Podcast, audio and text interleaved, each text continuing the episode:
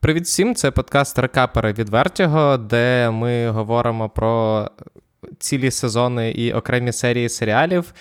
Цього разу ми говоримо не просто про цілі сезони, а про одразу три сезони серіалу, а саме про серіал Succession або Спадщина, або Спадкоємці, які нещодавно. Або успадкування.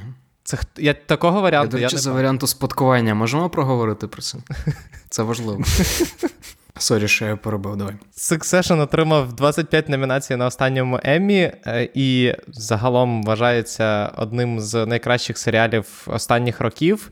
Тому е, тут зібралися я, Ярослав Друзюк і Микита Тищенко. Привіт. Ми навіть перед записом говорили про те, хто з нас буде Cousin ом Грегом цього ефіру, е, цього подкасту. Я вирішив, що це буде я, але ми з Микитою ніби сперечаємось зараз за це. Ми будемо говорити про серіал зі спойлерами. Ми будемо говорити одразу про три сезони. І тому, якщо ви не дивились Succession, то shame on you. Подивіться Succession і потім приходьте до нас. Якщо ви дивилися Succession, то ласкаво просимо. Давайте почнемо з такого от питання. Просто в Succession вже купа номінацій на Еммі і купа перемог і так далі. Цього сезону взагалі номінувалися на Еммі всі основні е, актори ваше бачення, от для вас суб'єктивно, де Succession зараз стоїть в списку там найкращих серіалів останніх років? Це найкращий серіал останніх років, це просто хороший серіал, це overhyped серіал. Типу, я думаю, що ви, мабуть, поділяєте цю думку. Ну, це точно один з найкращих, найсильніших серіалів, точно з точки зору сценарію, там того, що стосується винайдення чогось нового. Мені просто здається, що просто я дивлюся Succession з пілоту з першого епізоду, от як вони виходили кожного тижня, так я і дивився, з якого там року, з 18-го, здається. Uh-huh. І виходить, що я стежив за цей час за тим, як, е, як серіал із такого, ну, пілоту, так, з цікавою ідеєю, з досить нішовою аудиторією, перетворився фактично на один з головних флагманів HBO. І це насправді досить складно, бо, ну, типу, для того, щоб бути флагманом HBO, треба було бути або Сопрано, або там драконами із 10-20 мільйонів за епізод. А це е, політична медійна сатира, яка базується на, типу, дивному химерному поєднанні комедії і драми, е, в якій дуже великий акцент на акторський ансамбль, на сценарну сценарну роботу і, і дуже специфічне почуття гумору і тону. Тому для мене Succession це такий дуже, ну, типу. Якийсь дивний, нетиповий приклад. Це це диво, яке якось трапилося, і от ми отримали один з найцікавіших, один з найкращих серіалів сучасності. У мене є таке враження, Просто я не живу в Америці, тому мені важко сказати. Але мені здається, що на відміну від, скажімо так, інших серіалів, які до цього були претендентами на звання одного з найкращих серіалів в ever, тобто там починаючи від дротів, потім Клан Сопрано, потім Breaking Bad, потім Гра престолів. Мені здається, що Succession е, досі порівняно з ними залишається нішевим і фаворитом критиків. Тобто, я знаю, що у нього ростуть перегляди, ну, цифри глядачів, але при цьому такого, як е, у Гри престолів, коли буквально. Були кадри, де під час останнього сезону Гри престолів було видно будинок, і там крізь вікна будинку було видно, що в половині квартир дивляться Гру престолів. Такого Succession е, не робить, і від нього цього ніхто, в принципі, не чекає. Але все одно мені здається, що порівняно з іншими, от. Як я сказав, топ-серіалами, мені здається, Succession досі має на собі оцей відтінок більше фаворита критиків, ніж як такого супер-мейнстрімного серіалу, якого, який дивляться всі, і який наступного дня обговорюють на роботі біля кулера не те, щоб відповідь, а просто як уточнення. Тут не йдеться, мабуть, там про конкуренцію з рейтингами, чи, можливо, навіть за Еммі. Просто мені здається, що тут важливий оцей от культурний вплив.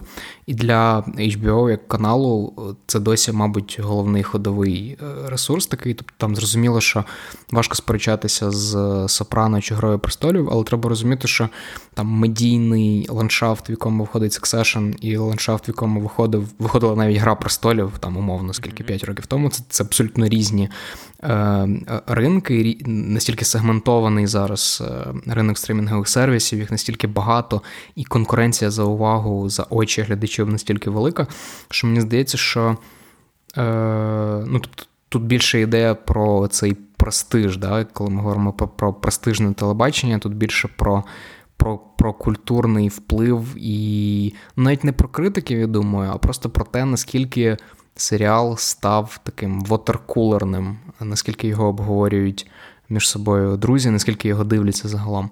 От, мені здається, просто це важливе уточнення. Це не обов'язкова прив'язка до рейтингів до цифр. Це відчуття того, що HBO сам позиціонує його як е, один з флагманів зараз. Мені, якщо чесно, здається, що ну, по-перше, я згоден, що так, Succession ще страшенно далеко до рейтингів. Навіть я не знаю, чи є сенс порівнювати рейтинги Succession і Гри престолів, тому що мені теж здається, що все-таки цей серіал тримається за рахунок величезного медіакавереджа саме серед. Е, журналістів і критиків, тому що на нього пишуть рекапи, про нього згадують. Ну він отримує 25 Еммі. І якраз з точки зору престижу, це для HBO просто ну золота гуска. Але з точки зору саме популярності серед глядачів, ну цей серіал е, загалом, скажімо так. Просто сам по собі специфічний, тому що він може бути популярний серед людей, які я не знаю, ну трошки більше цікавляться там політикою, економікою і так далі. Тобто ти не можеш просто сісти його і вечірком глянути, щоб потім обговорити е, там, його. Зранку з наступного там зі своїми колегами, тому що е, ми з Микитою обговорювали The Boys, і там якраз е, Кріпке от дуже прямолінійно описував все, що відбувається в США, всі соціально-політичні зміни і зрушення.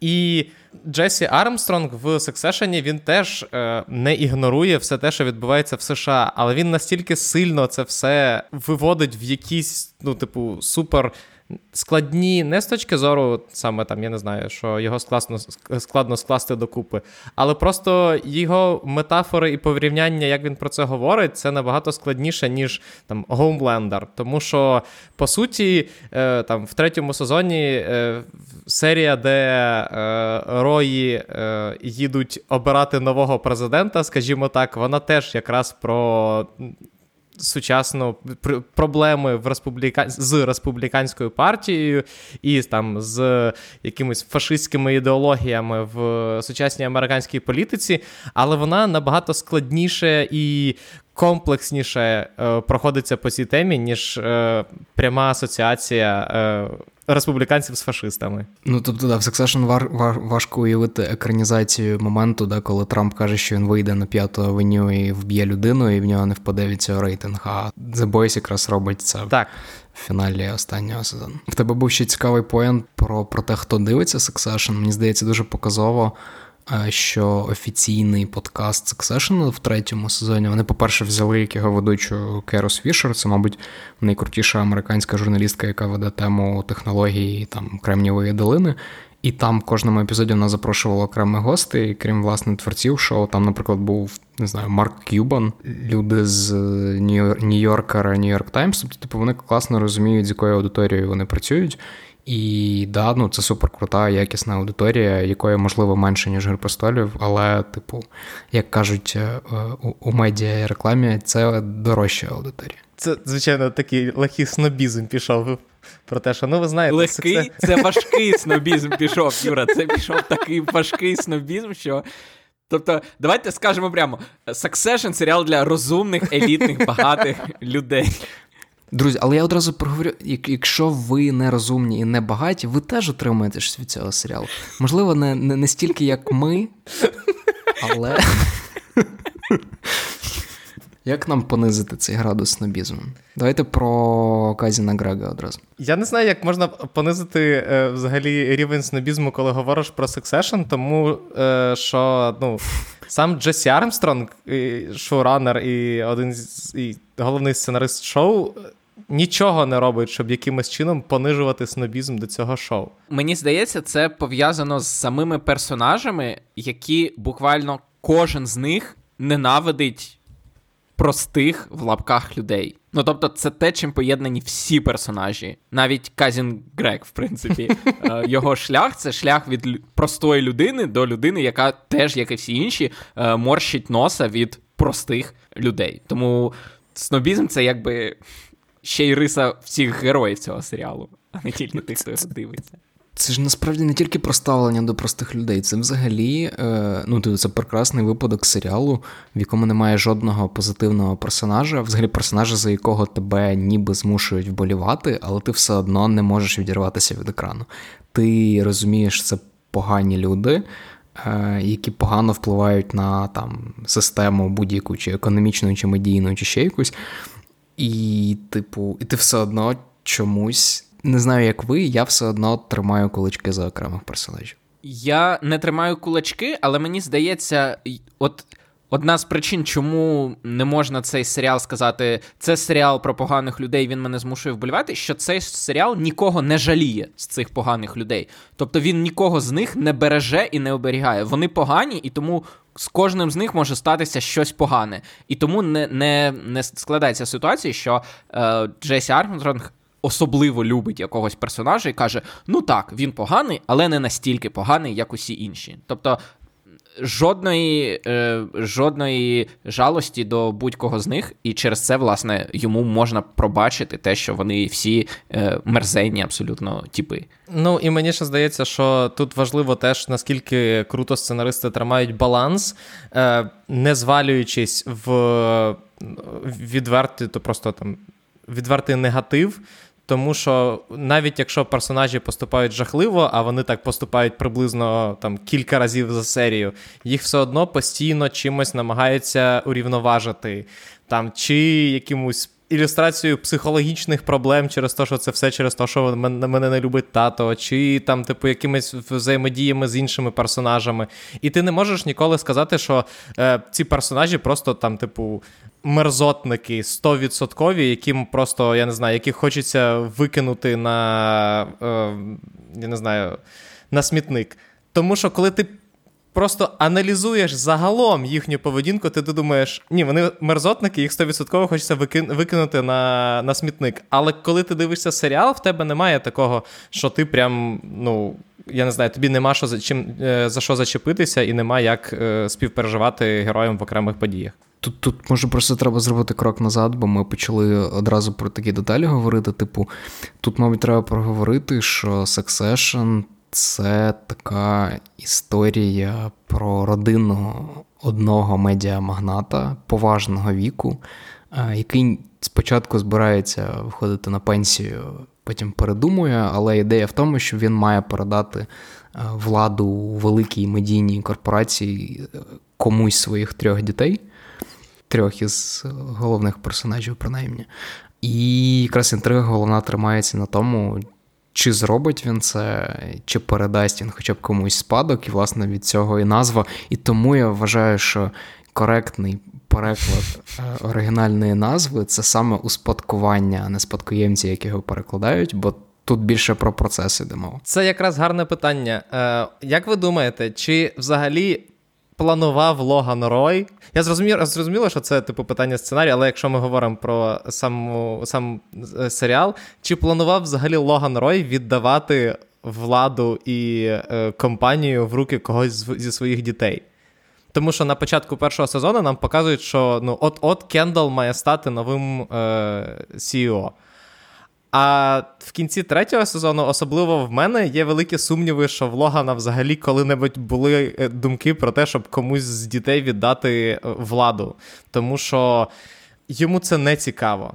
І він просто з кожним наступним сезоном все більше і більше. Ну тобто він по факту всі три сезони перевіряє своїх спадкоємців на те, чи вони взагалі є чимось, е, скажімо так оригінальним, чи вони просто живуть в його тіні, і по факту е, ну, до кінця третього сезону тільки пересвідчується, що в них немає реально нічого свого. Це в них немає ні своїх ідей, ні своїх бажань. Це все, що в них є, це бажання якимось чином вскочити в його власну в його власну шлюбку. Я просто дивлюсь паралельно Better Call Saul, і там є багато запитань, типу, зі схожими мотивами, які зводяться до того.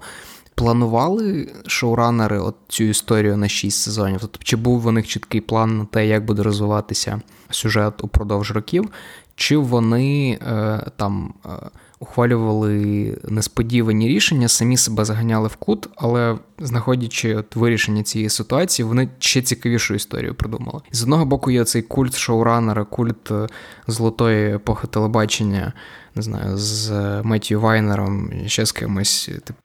З Вінсом Гіліганом, Ярік, з Вінсом Гіліганом. З Вінсом Гіліганом, ну, в Breaking Bad я ж наводив приклади, хотів ще когось сказати. Тут одна школа це типу шукати цього генія, який продумав всі ці 10 сезонів, який тримав все це в голові. Інша школа це, типу, в процесі, відповідно від того, як розвиваються персонажі, відповідно до того, що пропонують актори, змінювати, коригувати цю історію. І і я досить впевнений, ну принаймні через те, що Джейсі Армстронг і там інші сценаристи досить відкрито про це говорили.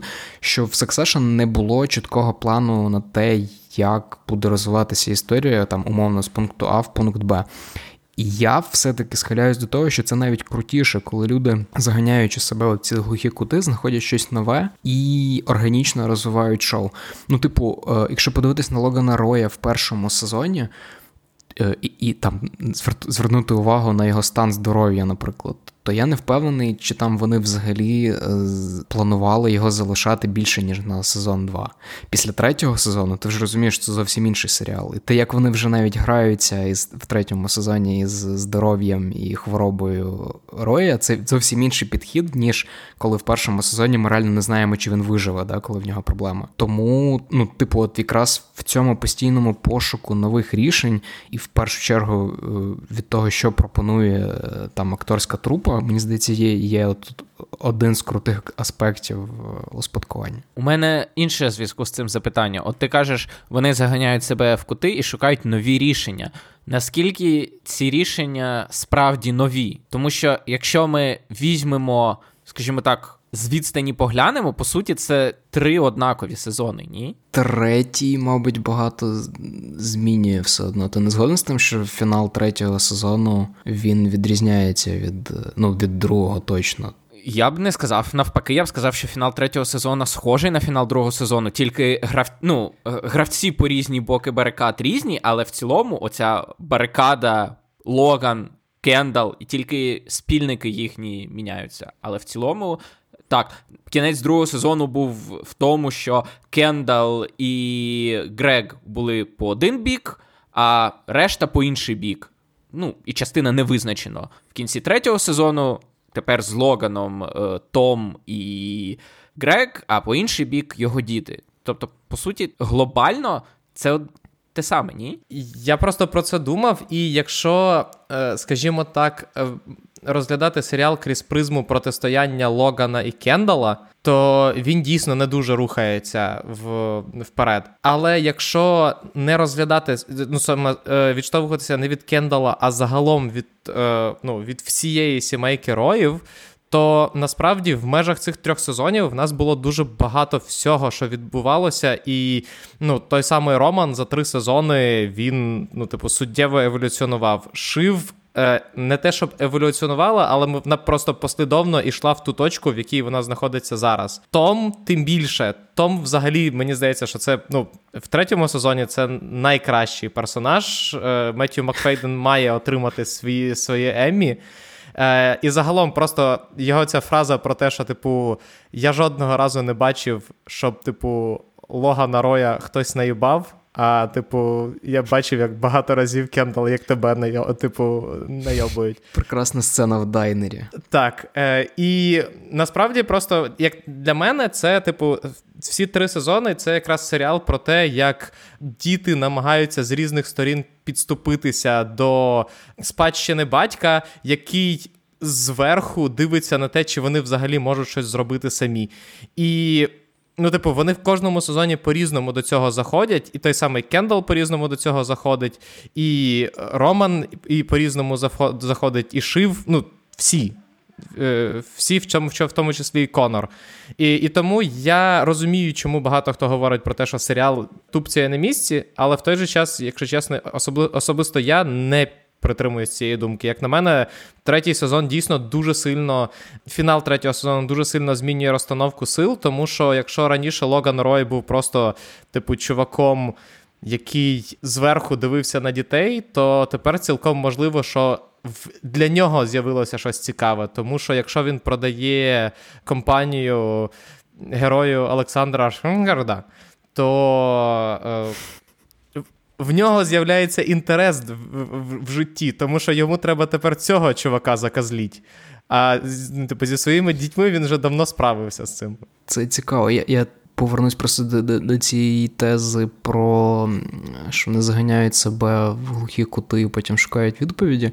Я просто от постійно і досі сприймаю Succession мабуть, там з анонсів ще першого сезону, так, коли коли тільки анонсували Succession, коли він тільки вийшов, найбільше обговорень було про те, що це історія про Мердиків в першу чергу. Там, зрозуміло, Джесі Армстронг писав сценарій про Мердика, це людина, яка супер в темі. І, відповідно, найбільш безпечним способом було б розвивати цей серіал ну, відштовхуючись від того, що за цей час там відбулося в Мердиків, да, умовно там його два брати обрали різні шляхи. Один продовжує справу батька, інший. Е, спочатку хотів піти в Дісней під час розділу медіа імперії, врешті просто відійшов і тепер е, кидає мільйони доларів в різні стартапи. І, типу, найпростіше було б, мабуть, е, Армстронгу кімнаті сценаристів, от, типу, йти за цим сценарієм. А Фінал другого сезону, ну, типу, я досі пам'ятаю, як в мене там, типу, волосся піднімалося на шкірі. Типу, коли ми побачили це рішення, як останній момент Кендалл змінює своє рішення. І фінал третього сезону, ну так, він десь, можливо, в чомусь наслідує, але це зовсім інша динаміка персонажів. І зрозуміло, тут було б наївно там сподіватися, що, типу, ось це той момент, який нарешті здружив е- синів і доньку е, Роя. Ну, типу, зрозуміло, що ні, це суто ситуативний союз, і вони перегризуть один одному. Типу, горло ще ще за першої ж можливості, але все одно те, як це подано, і те, що Юра сказав про про персонажа Меттію Макфадена, ну це реально крутий великий перформанс який, ну, можливо, десь і читається, але, типу, сам контраст і перехід від того Тома, якого ми бачимо в перших сезонах, до оцього рішення, яке доводить, що він має перспективу стати кілером, як каже Логан Рой. І, і, і попри те, що я нагадаю, Логан свого часу назвав його Кантов Монте-Крісто, е, це це прекрасна сцена і прекрасний твіст. Тому, ну, типу, ми ж все одно зосереджуємося на акторах і на персонажах, на тому, як вони розвиваються. Тому, типу, от, е, якщо на рівні механіки навіть твісти другого сезону і третього сезону схожі, ну, типу, мене це не відлякало. Типу, я все одно бачу, що серіал придумує щось нове. Я, якщо вже і Юра і Ярослав хвалять. Е, Меттю Макфейдена, який зіграв Тома. Я тільки хочу сказати, що це людина, яка зіграла містера Дарсі, і взагалі найблагороднішого, найкращу і найчеснішу людину в світі. Але тут він грає так, кілера, і він навіть не схожий на ту людину, яка грала в е, гордісті і упередження, але, але це він. А в мене питання до вас наступне: хто ваш улюблений рой? Я можу першим відповісти, тому що мій улюблений рой це Логан, звичайно, особливо в третьому сезоні, тому що. Мені просто подобається, як. Це як це як запитати, хто твій улюблений персонаж королі Лірі і назвати короля Ліра. Ну, це це, це, це, Просто Логан, лінивий вибір. Логан мені найбільше подобається якраз тим, що він на його фоні ти ти бачиш, наскільки непослідовні його діти. І якраз чим мені сподобався в третьому сезоні герой е, Меттю Макфейдена Том, і чим мені подобається взагалі те, куди рухається Казін Грег. Е, це те, що вони якраз, як і Логан, послідовні в своїх виборах, в своїх рішеннях, в своїх е, виборах, і вже сказав, і так далі. А саме е, діти Логана, вони максимально непослідовні. Тому що моя улюблена сцена в третьому сезоні це коли в фіналі е, Роман говорить е, Логану про те, що, типу, будь ласка, не роби цього. А він такий, якого чорта я буду я це не буду робити, що мені від вас? І він такий лав. І Логан такий лав, ви буквально три хвилини тому прийшли для того, щоб виштовхати мене з компанії і викинути, а зараз щось розказуєте про лав. І це і це якраз просто квінтесенція саме стосунків Логана з е, дітьми, тому що за три сезони в Логана не було жодного, я не знаю, там, типу, зміщення в якусь. Він завжди ну, типу, він тому і став мільярдером. Він завжди знає, що він хоче робити, він завжди знає, як він це буде робити. І він цього хоче від дітей, а діти зазвичай просто, типу, дивляться йому в рот. Мені цікаво, що ти кажеш про те, що він завжди послідовний, знає, що робити, але при цьому, якщо подивитися не на його рішення, а на його е, розмови і взагалі спілкування з дітьми, то навпаки, він як як той флюгер, він в одній серії вибирає шив, а в наступній серії повертає Кендала, а в наступній серії вже думає про те, щоб передати Роману. А ну і він з ними заграє і, і Але це просто гра. Так... так це просто гра і маніпуляція. Він хоче, ну, типу, всі три сезони це Логан намагається, типу, вижати зі своїх дітей хоч щось, типу, власне. І насправді, типу, от, наприклад, той самий Роман, який в фіналі третього сезону е, в результаті не прогинається і каже про те, що, типу, ну, коли йому Логан каже, що ну, от тебе ж цей Кен, типу, шанує, давай все-таки зі мною. І він каже: Ні. Це вперше, коли е, от хтось з ну, після Кендала, який, власне, в фіналі другого сезону вирішив стати кілером, це е, ну, ось таке оригінальне рішення. Але Кендал після цього вирішив стати роєм. Так, але Кендал Нарешті. після цього здувся, тому що він не така людина і він слабкий. А в Романа ще є четвертий сезон. Не знаю. Микита, я просто... не відповів. Да. На що я не відповів? Хто твій улюблений рой? Хто твій улюблений рой? Роман. Роман чому? Е, тому що за ним цікавіше спостерігати. Е, я не ненавиджу його в кожній сцені, як Логана, який абсолютно абсолютна мерзота. Я е, все те, що ти кажеш про те, що він послідовний, ні. Як ми знаємо, не те, щоб його компанія дуже міцно стояла на ногах. І ти кажеш, що от він там класний бізнесмен, він мільярдер і так далі. Нам серіал достатньо чітко заявляє, що е, його імперія, в принципі, доволі швидко втрачала популярність, програвала інтернету і так далі. І так далі. І він багато в чому е, поводився як. Е, людина, яка живе в 80-х роках, коли вона, в принципі, і сколотила свої мільярди. Тобто, це не те, що він суперділок, це просто він е, маніпулятор, е, мерзота і так далі. Тобто йому важливіше бути переможцем в кожній, скажімо так, розмові, ніж взагалі там думати про бізнес. Тому так. Е, От Микита, на цьому нього... на цьому він і сколотив свою свою імперію. Але просто в фіналі третього сезону, коли він погоджується продати компанію і, ну, типу, бачить в, першій же розмові з героєм Скарсгарда про те, що типу, цей чувак не настільки ідіот, як він здається, що він насправді не Ілон Маск, а хтось трошки розумніший. Е, Він роз... Шот от Ілон Маск. Давай Марка К'юбана згадай, він теж там не дуже. Марка К'юбана не чіпайте. У нас захисник Марка К'юбана в подкасті. Окей, Микита, продовжуй про е, про Романа. А, так. А Романа я не ненавиджу в кожній сцені, тому це плюс. Мені мені за ним цікавіше спостерігати, тому що він найбільш е, незвичний з усіх. У нього немає оцих страждань, як у Кендала, ниття. У нього немає оцього, як у Шив, яка яка не знає, чого хоче. Ти просто Роман... ти просто підтрим... теж підтримуєш фашистів, скажи чесно. Ні, я не підтримую фашистів, але але вони але мені подобаються. Просто... Не Ні. підтримуєш, а фліртуєш навіть.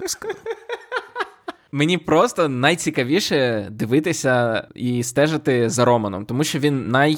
Не знаю, його не можна назвати найневиннішим з них, але він він точно найнеординарніший. Тільки він сидів в клітці, врешті. Так. Не знаю, я обожнюю Романа, типу Айстен, Роман, Роман Хайв Forever. Я готовий дивитися всі тіктоки і його дивні пози, як він сидить і, і лежить. Е, Мені дуже подобається шив, і мені шив в третьому сезоні подобалося значно більше, ніж в другому, бо в другому вони ніби як не знали, що з нею робити. Але, друзі, Кендал, Кендал. Кендал це, це є Succession. Ні, Логан OG, а Кендал це виконавець. Це мій улюблений репер, по-перше. По-друге, це мій улюблений Рой. По-третє, це мій улюблений медіа-менеджер. Згадайте сцену, як вони закривали цей їхній аналог кого там Басфіда, мабуть, найближче. Е, Ну, типу. Тобто. Ярік, най, найбільше розчарування цього сезону, що ти не побачив, як він розп'ятим на хресті в фраку виконує. Е, так, і найбільше розчарування, що ми не побачили Baby Wu-Tang. Ну, типу, я я, я досі шукаю ці відео, я впевнений, що це має бути зі зйомок. Якщо ні, то все буде погано. Е, ну, типу, Кендалл це те, що з цим персонажем робить Джеремі Стронг. Е, і зрозуміло, це там окрема дискусія, і є абсолютно прекрасний профайл Нью-Йоркера на Джеремі Стронга про його нетипові дивні акторські методи, про те, що це людина, в якої з дитинства на стіні висіли постери, по-перше, Деніала Дей Льюіса, по-друге, здається, Дестіна Хофмана, але про це він, мабуть, згадує менше зараз. Тобто, це людина, яка ну, не грає Кендала Роя, вона перевтілюється в Кендала Роя. Інколи це бісить усіх, і навіть е, акторів і знімальну групу. Але, типу, якщо ми подивимося. На перформанси, які це дає йому видавати.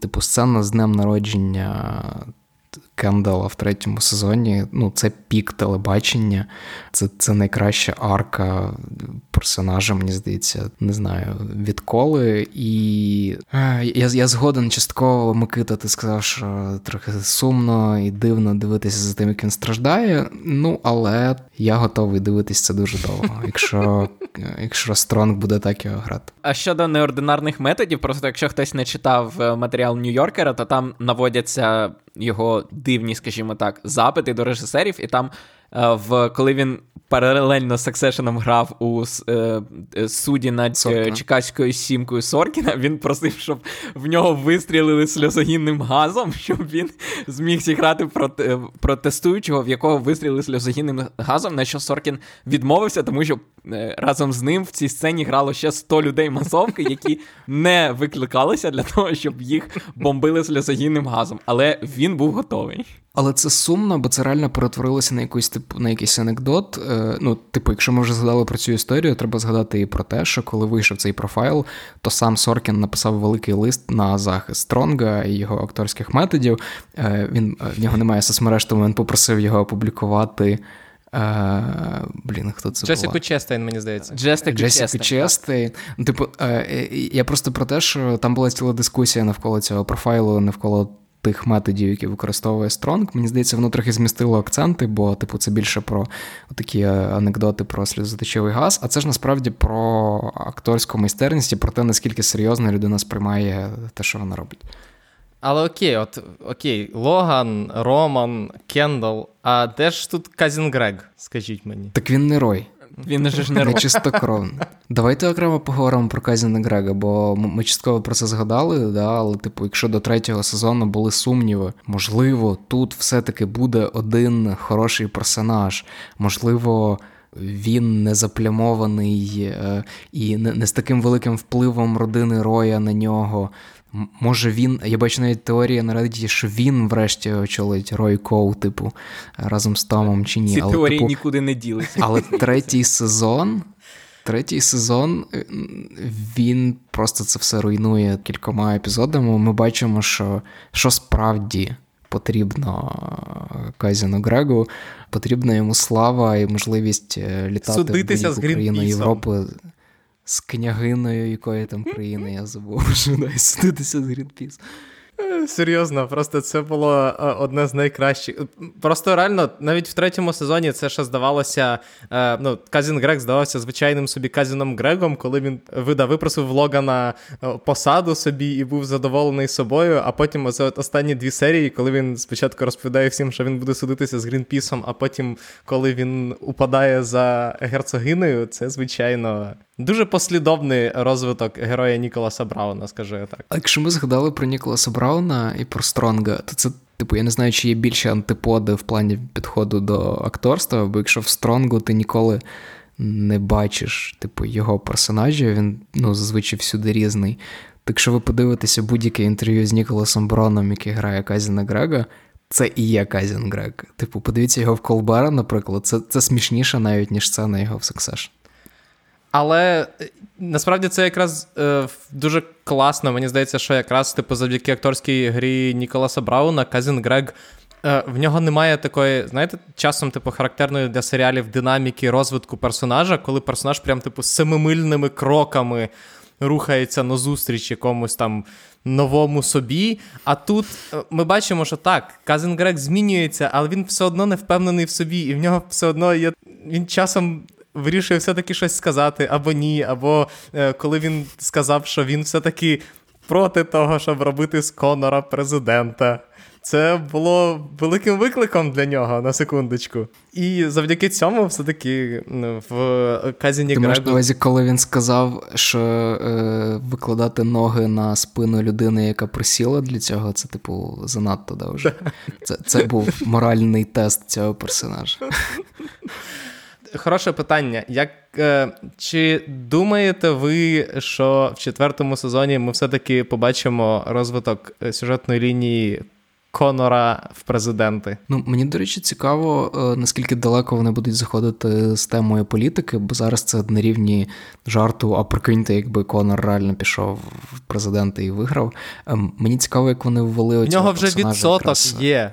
Ярік, в нього вже є один відсоток да, секундочку. Да, да, Підтримка донорів, да. Але я до того, що ми згадали про сцену з фліртуванням з фашистами, мені здається, це навіть цікавіша якби затравочка на наступний сезон, бо ну там реально чувак, який з такого умовно трампівського крила республіканської партії, який реально може виграти, який, як нам подають, відкритий неонацист, і який чимось приваблює Романа. Оце мені здається навіть більша загроза, і цікаво, наскільки багато буде цього персонажа от в новому сезоні. Я сподіваюся, що ми не будемо надто сильно заглиблюватися в політику, бо якщо чесно, ще від президентства Трампа, на фоні якого майже в кожному серіалі з'явився якийсь фашист, ну, ще відтоді цього. Так наступний сезон Succession вийде десь тоді, коли Трамп знову буде президентом. Тому не кажи так, не кажи так. Ні, ну це цікаво. Це якраз до того, як е, Succession працює з темою політики, ну не спекулюючи на ній, як не знаю, якесь ранкове шоу чи інший поганий серіал, а, а, а скоріше, ну. Типу, передбачає якісь тренди. Ну, і це зрозуміло, бо це ж такий британський більше підхід до політичної сатири. І зрозуміло, там е, Армстронг це людина, яка вчилася в Іануччі, яка має цей досвід з британських політичних е, серіалів. Е, ну, Тому воно якось так, мабуть, працює цікавіше, ніж власне американський підхід. Так, Джесі Армстронг це е, випускник Channel 4, і тому Кріс Моріс з гордістю дивиться на свого е, протеже. Мені здається, що просто мені насправді чим дуже сподобалася ця серія, тому що. Е, Джесі Армстронг, на відміну від дуже багатьох, хто е, вписував фашистів сучасних в свої серіали, е, набагато більш скептично підходить до е, ось цього типу. Я не знаю, наскільки правильно це прозвучить, але до однозначності судження про те, якими насправді вони будуть при владі. Тобто, якщо в там я не знаю The Boys або в багатьох інших серіалах це все дуже конкретно, то Армстронг говорить про те, що ну, типу. Він вкладає в е, в уста шив оці от переляк про те, що цей чувак же ж взагалі він, я не знаю, буде оголошувати війни і так далі, і тому подібне. А в той же час Армстронг пропонує альтернативні погляди на те, що це просто це не не люди, які готові там, я не знаю, воювати з Мексикою. Це просто люди, які.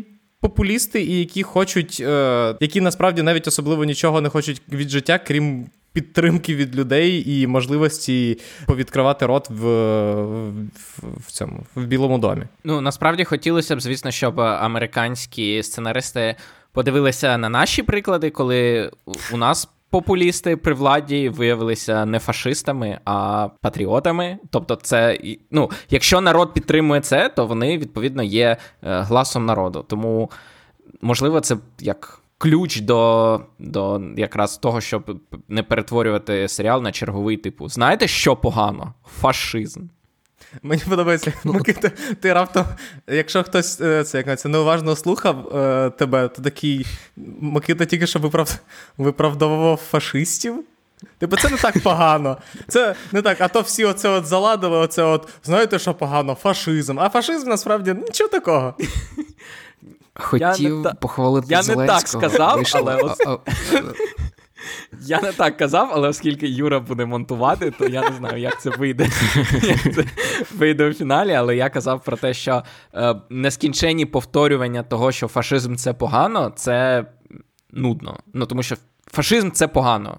It's like obvious. Мені просто здається, що якраз ще е, повторювання того, що фашизм це погано, і, і навішування лейби фашист на будь-кого з якимись поглядами, які, е, я не знаю, не зовсім вписуються в погляди того, хто говорить це слово, трошечки розмиває загальну ситуацію, бо справжній фашист, наприклад, сидить в Кремлі. І з цим не посперечаєшся, і це є правдою, і це факт. Це, в принципі, американська політика. Ти починаєш говорити про, я не знаю, там про можливе підвищення податків, і ти вже клятий комуніст. Там, я не знаю, ти е, говориш ще щось, і тебе зразу клеймлять якимось. Типу, це не означає, що в американській політиці немає фашизму і якихось неофашистських ідеологій, їх вистачає.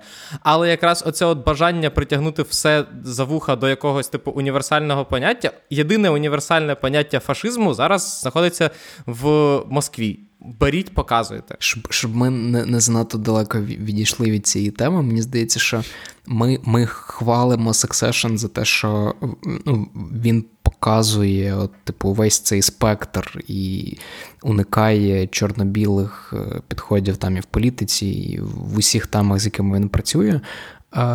І ну, це ж насправді дуже тонкий баланс, і якби Succession робили не ці люди, які його роблять, то могло б бути, типу, набагато простіше. І, типу, я просто згадую, ну, бо коли Succession анонсували, в першу чергу говорили про те, що це проект Адама Маккея, і умовно, якби Маккей був не тільки продюсером, там, режисером якого першого епізоду чи кількох. При всій повазі до Маккея, типу, але Маккей ніколи не був про тонке, а про якісь тонкі матерії. Якщо це Don't Look Up, то він буде кричати дві години, що все погано, ми всі помремо. Джесі Армстронг це, типу, взагалі про інше. Він тобі покаже 100 відтінків того, наскільки все погано, і скільки різних є видів нацистів, фашистів і. і і просто рупертів мердиків. Я повністю згоден. Ярік, ти якраз згадав Маккея і е, його режисуру перших, перших, здається, одного так, чи двох епізодів. Я якраз хотів mm-hmm. окремо згадати про. Технічну сторону цього серіалу, тому що е, мені здається насправді, що цей серіал ще настільки важливий, якраз не тільки тому, що тут дуже крута сценарна робота, про яку ми вже поговорили, тому що вона він е, Армстронг з, зі сценаристом реально промудряється тримати цей серіал в сірій зоні. В них немає ні одного чорно... Ну, мені здається, якраз тому е, цікаво спостерігати за персонажами. Але те, як знімають цей серіал, ну, типу, це використання мокюментарі камери, е, в яка просто. Я просто я просто зараз дивлюся офіс, і я уявив, що було, якби Succession знімали так само, і після кожної сцени була врізка якогось персонажу, який говорить в камеру і пояснює. Адам Маккей Адам Маккей кричить, що все погано. Е, я насправді навіть далі, ніж Юра би зайшов, я б сказав, що там умовно, е, якби Юра продовжував свій курс про історію телебачення, е, ти б робив умовно там, типу.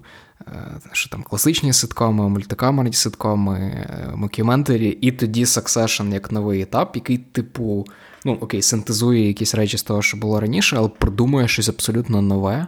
Ну, тобто, те, як вони. Тобто, це реально складно описати, але те, як вони е, будують навіть кожен план з окремою хореографією, з тим, як оператори танцюють навколо акторів, ловлять круті реакції. Як це все потім працює на монтажі? Ну, типу, це це якийсь вищий пілотаж. Ну, типу, це ж не мокюментарі, все-таки, давай визнаємо.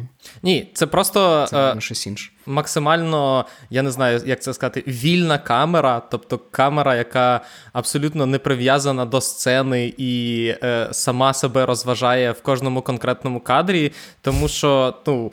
Мені дуже цікаво, насправді, як вони е, взагалі обговорюють сцену, планують блокування і взаємодію в кадрі, тому що таке відчуття, ніби вони просто, я не знаю, запускають оператора в е, кімнату і такі: ну коротше, постарайся знімати тих, хто буде говорити.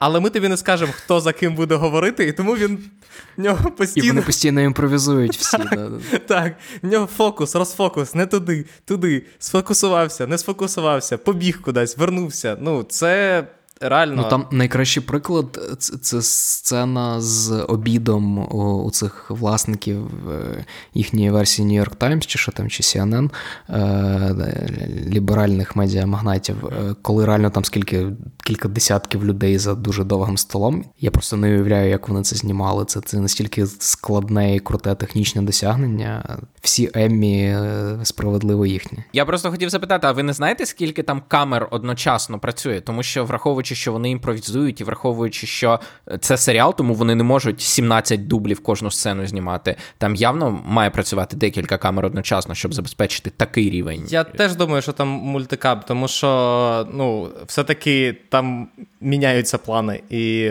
кути зйомки, тому я не думаю, що вони одну сцену знімають 5 разів для того, щоб потім мати на монтажі, як це все зняти. Але мені здається, що це якраз показник того, що коли ти дивишся серіал, то воно здається, ніби воно, знаєте, типу, дуже якось так.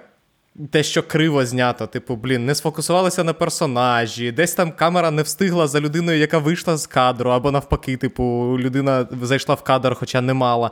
Але по факту це все настільки продумано і цікаво зроблено, тому що е, багато в чому якраз е, ну, сценарій не має розставляти якихось конкретних акцентів, тому що додаткові акценти розставляє камера, коли фокусує, фокусується на поглядах, коли переводить фокус з одного героя на іншого. Хоча, здавалося б, там розмова зовсім інакше пролягає, коли вона показує конкретну реакцію персонажа, е, ну, типу, який взагалі відірваний від е, там розмови і так далі. Це е, реально просто неймовірно крута робота. Що ми ще, про що ви ще хотіли згадати? Ми, ми звичайно, і так вже о, я не знаю, обласкали цей серіал зі всіх сторін, з яких тільки можна було. Обласкали. Я хотів у вас запитати: от ми на початку запитували місце цього серіалу в ряду інших серіалів, але Гра престолів породила багато послідовників. Там багато хто захотів власну гру престолів. Але я не бачу ряду послідовників послідовників Succession, тобто серіалів, які. Тобто, чи можемо ми казати про те, що це супер важливий і впливовий серіал, якщо у нього немає хоча б п'яти серіалів, які намагаються зробити те саме або майже те саме? Ну, от я прямо не згадаю якихось прикладів, які прямо можна сказати, що це, типу, не те, щоб новий Succession, а те, що намагаються знімати за схемою Succession, От Єдине, що одразу спадає на думку, це серіал, який називається Індастрі, який теж від HBO, який продюсує Ліна Данем. І це такий типу Succession в лондонському сіті, типу про фінансову систему. Е, там другий сезон виходить якраз в серпні. Я просто не впевнений, що це критерії, які точно має виконуватись для такого серіалу. Ну, умовно, там Breaking Bad чи The Wire чи Men, чи вони породжували прямо багато прямих послідовників? Ну, про Озарк, наприклад, казали, як про спробу відтворити Breaking Bad. Озарк, Озарк, ну, як так, прям... це, це поганий Breaking Bad. Ну от, е, Офіс е, створив ряд е, ситкомів з мокюментарі стилем, але от. Ну, от мені цікаво, чи саме цей підхід, про який ми говорили, з камерами, з імпровізаціями, з таким блокінгом, типу, чи він буде якось перейматися. Ну, частково я б сказав, що е, Win in Time, да, який теж робить Адам Маккей, е, він десь схоже підходить саме до стилізації і до роботи з камерами. Але ну, зрозуміло, це, це, це не те на 100%. Ну, і мені здавалося, що The White Lotus він теж, типу, схожий, тому що там, типу, жахливі персонажі. The White Lotus теж схожий, да. Але ну, більше на рівні сатири і соціальних тем. Так, але мені ще здається, що все-таки е, просто Succession не має якогось тип, знаєш, формату, який е, можна було повторити. Тобто, Гра престолів це там це е, те, що було з Володарем Перснів на початку 2000-х. Типу, ого, фентезі серіал може бути популярний. Давайте знімати фентезі серіали. З офісом це було типу: ого, формат мокюментарі, типу, популярний. Давайте робити інші мокюментарі серіали. Там, наприклад, з друзями, чи я не знаю, можливо, ми скажемо, що це можна сказати про Cheers, Типу, коли раптом всі зрозуміли, що ого, серіали про друзів, а не про сім'ю, виявляється, про окей, для українського глядача це зараз. Хоча моя фраза не зрозуміла. Хотів сказати Сайнфелд е, і друзі, які повністю скопіювали формат, е, просто ще й з красивими людьми. Але це таке. Взагалі-то Cheers були першими. Але просто прикол в тому, що до кінця 80-х ніхто не е, в США ситкоми були про про сім'ю, і ніхто, крім людей, які знімав Cheers, взагалі не думали про те, що можна знімати ситкоми про друзів, і це буде комусь цікаво. А ну, друзі показали, що можна. В Succession немає такого типу формату, який би можна було відтворити. Навпаки, тут ти прибери е, групу сценаристів і все завалиться. Ти прибери ну, типу, технічну сторону зйомку, і серіал буде зовсім інакший. Ти прибери роботу акторів, і знову таки ти вже таке не повториш. Мені здається, що от е, Ярік згадував про Девіда Саймона про The Wire, і мені здається, що це приблизно е, типу, схожа історія, тому що Девід Саймон може робити е, серіали, там, такі як The Wire, наприклад, як він зробив We Own This City в цьому, в цьому році. Але, до речі, я з жахом вже після того, як ми з Микитою записали подкаст про Емі, зрозумів, що. Е, We Own the City не номінували за найкращий міні-серіал? Е, що да, Джона Брентала не номінували за найкращу роль. Мені здається, там взагалі не було номінації. Це так. Ну, це, це десь зрозуміло, бо серіали Саймона ніколи не дивляться, коли вони виходять. Е, так, але туди Саймон потрапила вигадана Анна. Так, тобто. Ну, слухай, якщо вже так, то Station Eleven, я вважаю, що Station Eleven це найкращий серіал минулого року, і він теж в цій номінації не пройшов. Е, але, ну, коротше, е, на рахунок Девіда Саймона. Він, ну, типу, Девід Саймон знімає серіал про серіали про копів. Ну, типу, серіалів про копів багато. Але те, як це робить Девід Саймон, ти не можеш це повторити. Точно так само, як ти, якби Озарк не намагався, але ти не можеш повторити успіх Breaking Bad, тому що він з Гіліган дуже. Специфічний і сценарист, і взагалі людина, яка дуже специфічно будує історію. Тому мені здається, що Ну, знаєш, це як ситуація з е, цим Spider-Man Across the Spider-Verse, які показали, що типу анімація може бути іншою, але ти не ну, ти не можеш зняти ще один такий самий мультик. Тільки Into the Spider-Verse, бо Across the Spider-Verse це, це друга частина, так. А, Але ти не можеш просто типу відтворити цю ідею е, такої анімації в іншому е, анімаційному фільмі. Тобі просто потрібно, типу, придумувати щось нове і своє, як це роблять, наприклад, Мітчели проти машин. І тут точно так само. Mm-hmm. Succession просто каже: експериментуйте, чуваки. Я просто е, це взагалі не про послідовників, але от.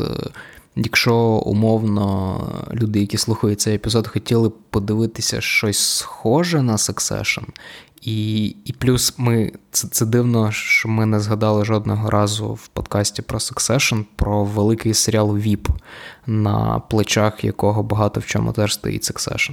Ну тобто його його теж можна подивитися, якщо вам подобається такий підхід до комедії. Veep, тільки Veep це чисто комедія. Тобто, е, якщо Succession є ще сумніви, наприклад, у вже згаданого нами Джеремі Стронга, комедія це чи ні, то Veep це на 100% комедія з Джулією Луї-Дрейфус і купою дуже класних акторів в усіх інших ролях.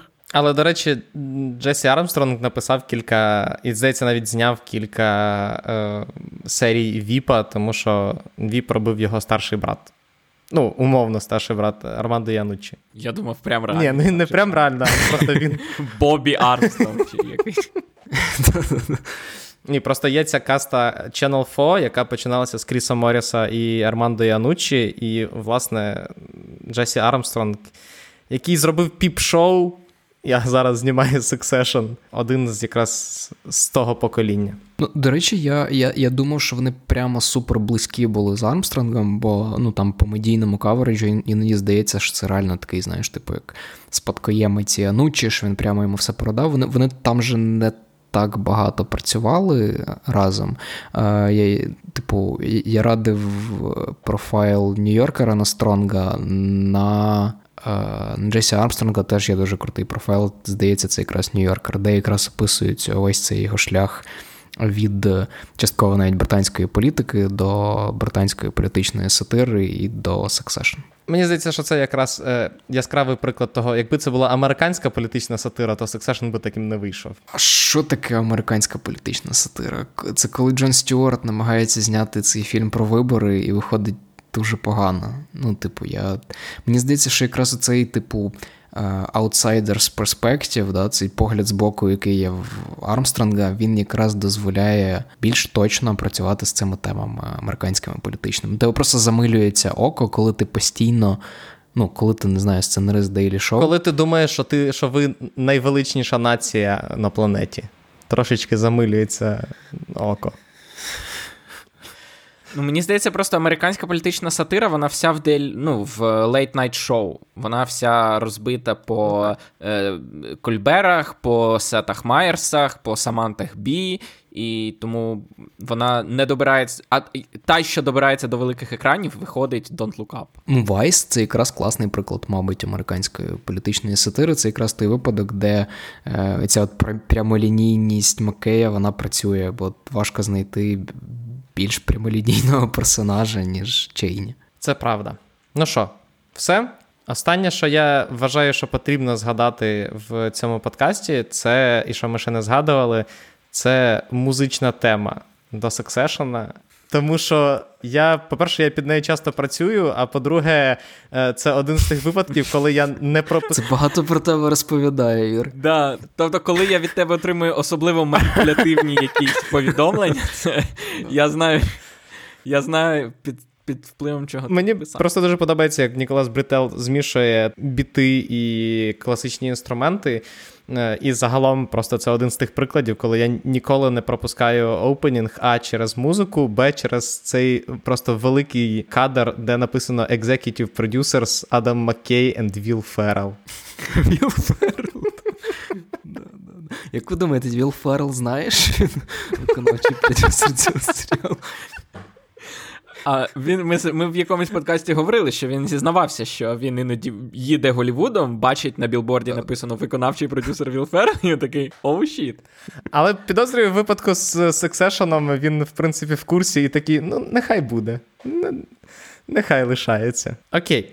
На цьому, я думаю, все. Друзі, в, в, в мене є відчуття, мені було дуже весело, в мене є відчуття, що Типу, мене перек... типу, мене переконали людей, які і так дивилися серіал. Е, Ті люди, і, які і, типу, не дивилися, ми... вимнулися ще коли ми сказали, що це не для Це для еліти, вони одразу випнули і все. Ні, ну слухай, ну люди, які будуть дослуховувати цей епізод, зрозуміли, що вони готові до такого рівня жартів. Ну, якби це ж це ж очевидно.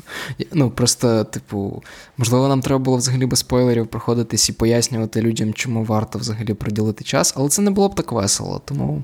Я радий, що ми з Це вами... не було б так весело, і це був би подкаст, де Микита 20 хвилин каже: пропустіть перші 5 серій, а далі буде краще. Я не казав пропустіть перші 5 серій, я перетерпіть. Окей, перетерпіть перші 5 серій, а далі буде краще. так. Ну, в нашому патронському чатику казали, що людям заходило з першої або з другої серії, тому мені мені найбільше довелося терпіти з усіх. Окей, дякую всім, хто дослухав до цього моменту. Ви справжня еліта, і ви кращі за інших. Ви заслужили дивитися цей серіал. Так, ви знаєте те, чого не знають багато хто е, інших. Тому дякуємо, що слухали. Дякую нашим Збройним силам за те, що дають можливість обговорювати і дивитися такі серіали, і загалом якось, хоча б трошки відволіктися від е, війни в окремі моменти. Хоча і без неї тут сьогодні не обійшлося.